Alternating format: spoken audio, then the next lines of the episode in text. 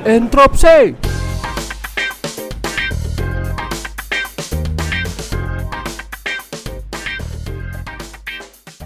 Salam interupsi. Teman-teman interupsi, sekarang kita akan ngobrol bareng dengan Kak Syarifah Amelia, salah satu calon ketua umum IAITB. Beliau merupakan alumni fisika ITB tahun 2007 dan saat ini mengikuti pemilu IAITB ini. Selamat siang Kak Amel, apa kabar Kak? Salam super. Salam super. Mario Teduh ini kayaknya ya Kak Amel ya. Dan kalau ke anak-anak muda harus memotivasi, Bos. Oh, begitu. Siap, siap. Nah, ini kan kalau ngelihat Kak Amel ini memang kalau dilihat background-nya ini banyak sebagai aktivis juga ya. Dan juga ternyata pasangan hidupnya itu juga aktivis ya bisa dibilang ya. Tidak hanya di dalam kampus tapi juga di luar kampus gitu ya. Nah, mungkin ini pertanyaan yang agak retoris ya, mungkin ya tapi kita mulai dari satu pertanyaan nih Kak. Diizinin nggak sih sebenarnya sama pasangan gitu? Oke, okay. sebetulnya kalau bicara diizinin, mungkin Surya lebih ke arah Surya, mesin 2007 pasangan saya, partner in crime saya, dunia akhirat, itu lebih ke arah pasrah mungkin ya. Jadi karena tadi udah dibilang kan kita juga ketemunya di kampus itu kalau nanya kenapa anak fisika kemudian lebih banyak mainnya di PSIK disankan ketemu sama uh, anak mesin yang relatively hedon zaman gua nggak tahu kalau mesin zaman sekarang begitu bisa ketemu itu juga karena pemilu KMITB waktu itu. Jadi kita ada majuin satu uh, kandidat uh, Filman Ferdian IF 2007 Kahim IF 2007 so uh, ini sudah menjadi apa ya bisnis as usual di antara saya dan uh, Surya untuk saling mendukung. Begitu. Siap. Jadi sebenarnya secara secara teknis dan perasaan tampaknya sudah sehati kak ya. Jadi Kamel maunya gimana Bang Surya juga mungkin di belakang layar udah membantu kali ya dia lebih ke arah banyak berdoa sih akhir-akhir ini. Sepertinya begitu. Siap. Nah mau nanya kak, um, kan kemarin eh tadi dibilangin itu ketemunya di pemilu ya, pemilu KMITB. Nah waktu itu emang Kamel waktu kuliah kegiatannya apa aja kak? Waduh, kita coba mulai dengan open house unit di mana saya mendaftar tujuh unit ya sekaligus waktu itu jadi dari mulai gamais jadi di LDF terus kalau di unit kajian tuh saya banyak banget tuh PSIK saya sempat daftar kemudian saya sempat daftar STEMA uh, terus radio 8EH 8EH saya sempat daftar juga. Nulis nama ya waktu aku ya. Pokoknya yang kira-kira keren waktu itu kerennya juga nggak mungkin gue akhirnya ngebatasin diri gara-gara udah kecapean daftar waktu itu. Jadi banyak banget uh, aku daftar unit, uh, kemudian juga sempet daftar di renang, di karate juga gitu kan. Tapi ujung-ujungnya saya memilih aktif di himpunan, kemudian LDF MIPA, jadi bendahara Pustena Salman, kemudian jadi kadif kajian di uh, eh, PSIK, sampai kemudian saya akhirnya tingkat tiga tingkat empat bikin unit kebudayaan Bangka Belitung bareng beberapa anak 2006 dan 2008 ya di bawah saya. Jadi uh, dari rentangnya unit uh, kesenian budaya, uh, kajian, uh, olahraga sampai di jurusan alhamdulillah aktif sih. Mantap kalau begitu. Oh iya tadi kelupaan Kak, uh, aktivitas sekarang apa ya Kak ya? Nah, itu lebih kacau lagi ya. Gimana? Kakak yang pertama 2019 kemarin, uh, Alhamdulillah dapat LPDP untuk lanjut doktoral di planologi 2019. Sebelumnya uh, studi pembangunan 2012, lulus 2014. Uh, jadi sekarang doktor kandidat. Uh, di luar itu yang paling utama adalah kakak sebagai seorang ibu dari satu orang anak di mana untuk mengakomodasi secara optimal mimpi-mimpi saya terkait dengan pendidikan anak, saya jadinya bikin ini sendiri, bikin TK sendiri, TK dan daycare ya, ada di Bandung, rumah bermain inklusif Al Farabi, jadi saya juga punya TK uh, untuk pendidikan anak uh, usia dininya dan untuk pendidikan dasarnya 12 sampai eh, 6 sampai 12 tahun itu saya juga lagi bikin pondok modern ya tahfiz Quran. Nah, uh, tapi kemudian memang sekarang secara aktif membantu uh, Pak Menteri Kelautan dan Perikanan untuk mengembangkan konsep uh, pembangunan Indonesia berbasiskan potensi kelautan dan perikanan. Begitu. Oke, mantep. Kayaknya kalau dari segi background udah nggak perlu dipertanyakan lagi lah ya kemampuan berorganisasi dan segala macamnya. Nah, sekarang kita masuk ke bagian yang langsung ke pemilunya nih Kak. Nah ini kan Kak Amel ini bisa dibilang perempuan sendiri ya, dan juga paling muda. Nah tentu kita mau dengar apakah ada perbedaan nih strategi-strategi dengan tim lain. Kalau boleh dikasih tahu Kak, apa sih yang bikin tim Amel 6 ini beda dengan calon yang lainnya? Uh, ya, yang pertama karena Kak Amel 2007 jadinya paling muda walaupun begitu ngobrol sama teman-teman di sini jadinya kak ya. Tidak muda lagi saya ternyata. I thought saya muda ternyata melihat yang kinyis-kinyis. Uh, oke. Okay. yang pertama adalah asik banget kalau gabung maksudnya karena 2007 jadi tentu uh, layer yang paling banyak kayak teman-teman 2007-an nih sekarang yang jadi tim kerja. Kalau senior 90, 80, uh, 70 rata-rata menempatkan dirinya di dewan pengarah. Kita sering sih misalnya minta masuk ke tim kerja juga tapi mereka jauh lebih nyaman memang di dewan pengarah gitu. Jadi uh, Kakak ngerasa nyaman karena punya dua jadi double garden gitu di satu sisi teman-teman 2000-an uh, dengan semangatnya, dengan cara pandangnya, perspektifnya yang fleksibel, yang kemudian juga ke sesama 2000-an ini kan kayak komunikasinya masif gitu ya, maksudnya nggak one on one gitu. Jadi banyak kegiatan-kegiatan kita yang uh, amplifikasinya luar biasa karena dimotori oleh teman-teman 2000-an.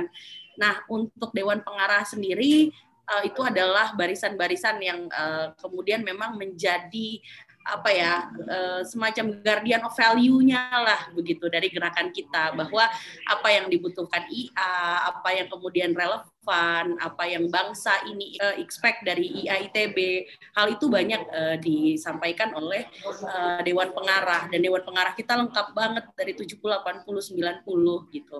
Dan komunikasinya juga nyaman banget gitu. Jadi walaupun uh, tadi double garden gitu ada dua engine yang luar biasa tapi komunikasinya cair banget sih sebenarnya gitu. Jadi dalam konteks sebagai calon yang muda, Kamel justru merasa kalau bicara strategi dan perbedaan, uh, maksudnya strategi ya keuntungan uh, paling mudah menjadi justru strength gitu. Uh, kekuatan Kamel karena uh, ke anak 2000-an kan nggak ada boundary buat ngobrol dan di ITB itu kita lebih kenal junioritas daripada senioritas. Maksudnya gini kadang-kadang kita kalau masuk ke satu lingkungan baru, lingkungan profesional, lingkungan kerja baru, kita tahu oh itu senior kita nih, senior ITB. Tapi kita relatifly um, ada barrier pasti buat ngobrol gitu loh. Kita memilih untuk mereka dulu notice ke kita gitu kan daripada kita yang harus cawe-cawe itu ke senior. Tapi kalau senior sebaliknya begitu tahu itu juniornya pasti udah langsung kayak eh ITB juga ya oh kamu sekian tahun di bawah saya gitu. Jadi boundary komunikasinya nggak ada jadi caketum yang termuda. Apalagi jadi satu-satunya caketum perempuan. Lebih nggak ada lagi boundary-nya kan.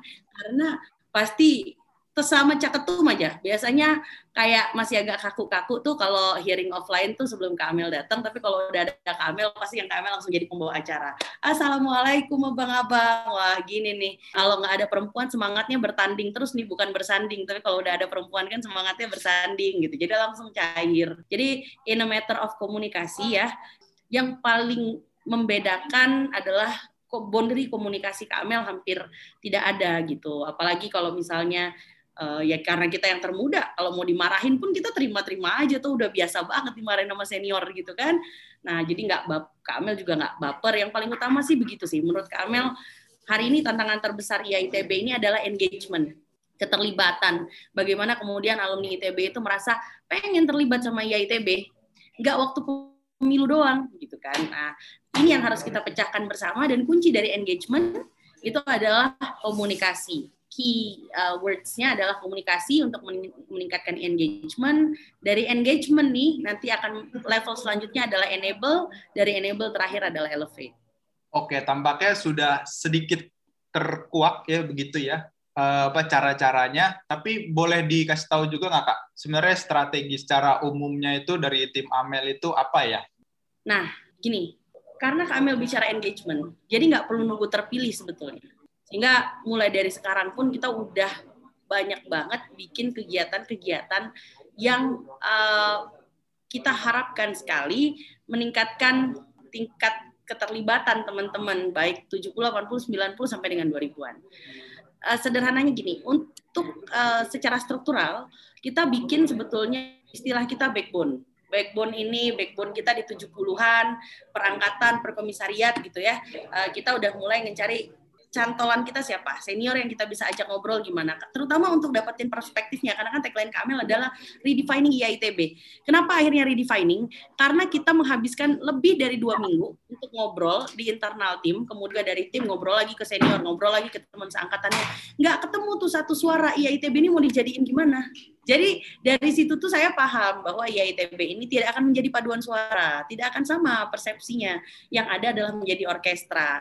Jadi dari situ kita eh, strategi yang pertama balik lagi ke strategi, kita siapin backbone, kontak person di tiap angkatan untuk kemudian dapetin perspektif kira-kira kegiatan apa nih yang kita bisa yang menarik kita bisa bikin buat tiap circle itu yang pertama. Jadi kalau di KML yang kita build itu adalah super team, bukan Superman. I mean, siapa saya sebetulnya? Saya adalah icebreaker.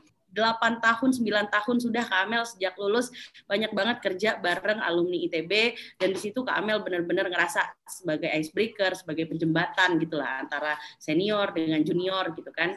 KML hanya men-trigger nanti teman-teman punya ide bikin kegiatan apa terus kita support. Misalnya saja yang lagi dikerjain sama Zafran yang tadi sempat gabung bareng kita kan Zafran lagi bikin aduh sebenarnya namanya kita akan masih coba cari tapi kan karena udah pada ngebet tuh anak-anak bikin sementara namanya Amel Cup. Tapi Amel Cup itu angkat alumni muda e-league jadi disingkat Amel Cup gitu. Dota Mobile Legend gitu kan. Pokoknya e-sport e-sport gitu. So selain agenda yang uh, sporad event-event ya yang sporadis. Jadi inisiatif uh, personal biasanya uh, atau inisiatif circle dua tiga orang eh kita bikin ini yuk buat circle kita gitu. Itu kita fasilitasi. Dan itu kami berharap banget emang itu yang akan meningkatkan engagement ke depannya kan. Uh, tapi di luar itu uh, karena kita sering sedang IITB ini juga gara-gara miskomunikasi gara-gara engagementnya kurang akhirnya kita punya masalah terkait soliditas dan solidaritas alumni nih. That's why kita juga punya empat campaign uh, terkait soliditas dan solidaritas IAITB, gerakan beli dari teman, gerakan kerja sama teman, riset bareng teman, donasi untuk teman. Itu juga lagi kita kerja ini buat engage gitu. Jadi uh, hampir tiap hari kalau kita pantengin tuh IG tim redefining IAITB ada giveaway giveaway uh, produk UMKM alumni ITB kita giveaway lagi sama alumni ITB gitu. Jadi ada kegiatan-kegiatan yang juga langsung berimpact lah ya ke alumni kak selain apa? Selain cara-cara media sosial seperti itu ya. Ya. Betul. Nah, mau tanya Kak, kalau dari tim Amel sendiri punya target masa tertentu nggak sih? Dari demografi kah atau dari segi komunitas kah seperti itu? Jadi sebetulnya in a matter of uh, winning the race gitu ya, winning the race tentunya keterlibatan alumni ini kan kalau dari database kita punya alumni 70, 80 yang mereka sebetulnya sangat aktif sehingga itu tentu kita dengan backbone-backbone kita tadi kita lakukan pendekatan, ngobrol, narik uh, value dan arahan uh, dari mereka tapi jujur saja in a matter of quantity memang dan karena alumni 2000-an itu rata-rata sudah banyak yang terengage dengan media-media yang jauh lebih uh, praktis gitu ya. Misalnya kayak alumni 2000-an kan sedari kuliah tuh kita sudah akrab banget sama circle-circle uh, sosial media kita gitu ya dan itu kan kayak ke gitu. Jadi uh, memang bukan menjadi sasaran utama tapi karena practicality-nya aja akhirnya lebih banyak memang uh, nyasarnya ke 2000-an gitu. Tapi da dalam konteks kualitas uh, ngobrol, silaturahim, uh, Kak Amel pikir berimbang antara senior dan kemudian ke alumni 2000-an, ke alumni muda gitu. Walaupun mungkin dari analisis teman-teman uh, dalam konteks targeting ya, votes gitu, mungkin akan lebih banyak berasal dari alumni muda. Nah, um, kalau banyak alumni muda ya mungkin yang bakalan milih. Kalau mau tanya saya, kalau di untuk alumni yang tua ya tua ya dibilangnya ya. Angkatan 70 80 itu strateginya seperti apa ya? Atau mungkin 60 kali ya? Masih ada ya 60 kayaknya. Ada 69-an ya? 69. oh iya uh, kalau komunikasi sih kalau kakak uh, eh, senior senior memang uh, selama ini jauh lebih banyak komunikasi ke senior 70 80 90 banyaknya. Karena kakak banyak generate uh, project bareng juga dengan senior senior uh, sebagai sharing 2013 itu 2013 2014 itu kakak lulus dari uh, fisika sempat kerja di Kanada sebentar 8 bulan pulang itu udah kerja. 2013 itu di perusahaan konsultan uh, punya alumni ITB dalam uh, 79 kuadran energi.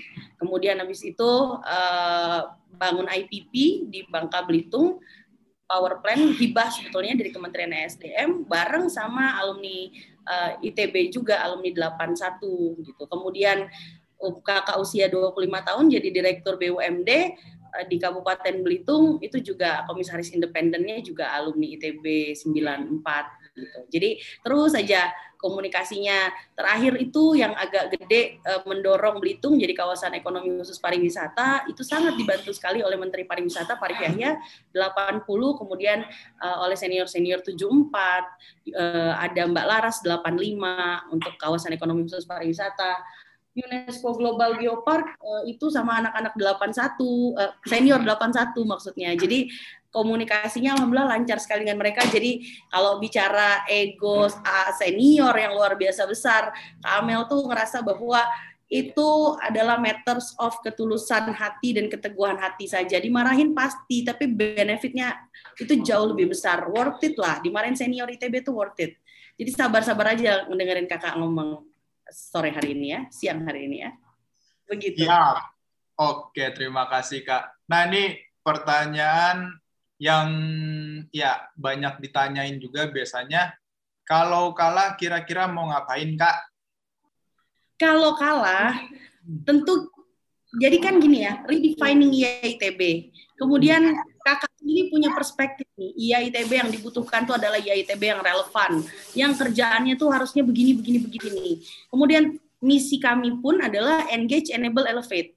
Nah hal ini selama uh, masa kampanye pun memang sudah uh, kita kami jalankan gitu loh no, kakak dan teman-teman. Dan hopefully semua uh, alumni yang dengerin podcast ini gitu ya bisa kemudian second this this this motion gitu second uh, mendukung uh, mosi ini bahwa penting untuk melibatkan diri di ITB supaya kita juga dapat benefitnya. Nah ini akhirnya memang uh, berbicara menang atau tidak menang hanya berbicara masalah ruang gerak aja kalau terpilih menjadi ketum maka ruang geraknya luas banget gitu kan. Tapi kalau tidak terpilih jadi ketum kita akan tetap engage kita akan tetap mengenable sesama kita yang berujung dengan elevate peningkatan daya tawar kita baik sebagai simpul maupun sebagai personal.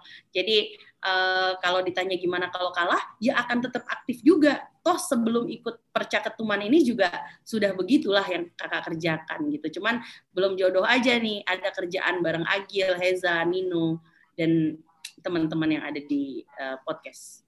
Mantap sekali jawabannya. Um, ini ada pertanyaannya berhubungan dengan sekre, sekre IAITB sendiri. Nah, kalau sekre itu kan sebenarnya masih belum punya IAITB sendiri kayak kira-kira menurut Kamel tuh bagaimana nih? Kebetulan ya. anak-anak interupsi ini salah satu yang menganggap kalau Sekre ITB kayak himpunan, Kak. Jadi kami suka sekali nongkrong di sana. Seperti itu. Cocok. Berarti anak nongkrong Hang Lekyu ya? Waduh. Udah bukan anak nongkrong lagi, nginap. Nah, mohon maaf, mohon maaf nih, no jauh sebelum teman-teman nginep di Hang Lekyu, udah kakak kalian ini yang nginep di Hang Lekyu, zaman tahun-tahun Oh iya 12. 2012 sampai 2016 17 itu kita nginep di situ tuh di Hang Lekyo tuh. Ada di ruangan belakang, ruangan depan. Jadi berapa kali kakak hearing caketum di Hang Lekyo tuh gue berasa pengen nyapu-nyapu gitu. Karena gue inget zaman dulu 2013 2014 kalau kakak ke Hang Lekyo tuh pasti nyapu-nyapu.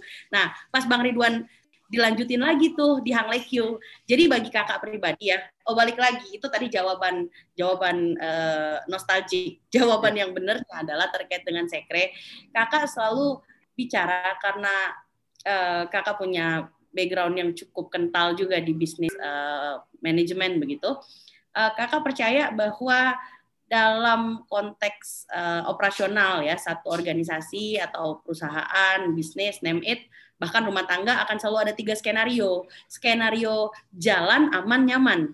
Nah, untuk skenario jalannya, at very least, Hang Lekyu harus diperpanjang kontraknya. Karena kita meneruskan kebudayaan, melanjutkan. Sayang nih udah dua periode, orang alumni ITB udah kenal sama Hang Lekyo gitu kan. Syukur-syukur kalau kita bisa akuisisi. Tapi yang pertama, eh, kakak jaminkan kalau eh, kalau uh, terpilih minimal itu tetap bertahan empat tahun ke depan selama periode. Tapi itu skenario aman doang. Skena eh, jalan doang, jalan doang. Skenario aman, maka Hang Legio adalah satu poin, satu titik. Dan karena kita sudah bicara masalah 4.0 era, kita juga uh, diwajibkan untuk less kontak di pandemi dan punya dorongan, tuntutan untuk lebih engage, maka yang pertama harus ada sekre hybridnya. Jadi oke okay, kita punya poin di Hang Lekyo, tapi kita juga punya online sekre. Itu Kak Saska, caketum nomor 8 tuh kan udah juga mulai menjalani ya, dan itu menurut Kak Amel tuh harus banget diwujudkan gitu loh ke depannya. Kemudian uh, di tiap daerah daerah-daerah uh, kota besar uh, ataupun kota mana saja yang alumni yang pengurus daerahnya bisa mau kerjasama itu kita akan buatkan poin-poin juga. Jadi bukan hanya di Hang Lekyu harusnya di Jabar memang kan IA Jabar punya sendiri ya. Tapi kalau IA Jakarta datang ke Jabar nggak kemudian ngerasa it belongs to us gitu loh. Harus harus ada kesepakatan yang memang lebih formal mungkin untuk nyebutin bahwa ini rumah alumni ITB jadi Kak Amel tuh punya mimpi banget kalau soal sekre kita punya ITB Corner up to 100 mungkin gitu ya. 100 bahkan kalau mengcover 150 ribu anak ITB masih kurang gitu. Nah, jadi uh, Kak Amel juga udah mulai mendata di beberapa tempat. Misalnya kalau di Bandung kita udah mulai ada kerjasama ITB Corner dengan Hotel Utari. Karena ternyata yang punya Hotel Utari itu adalah, bukan, yang mengelola Hotel Utari itu adalah Ikatan Liga Mais. Gitu, gitu. Jadi uh, itu untuk skenario jalan. Skenario nyaman tentu kita familiar dengan uh, kalau beli Made Tangkas itu kan punya cita-cita bikin ITB Tower ya gitu. Jadi kita juga uh, familiar dengan mimpi uh, ITB punya aset sendiri, punya ITB Tower gitu. Jadi uh, tiga skenario yang akan kita jalankan usahakan secara bertahap. Nah, kita tiba di sesi terakhir nih Kak. Ini namanya this or that.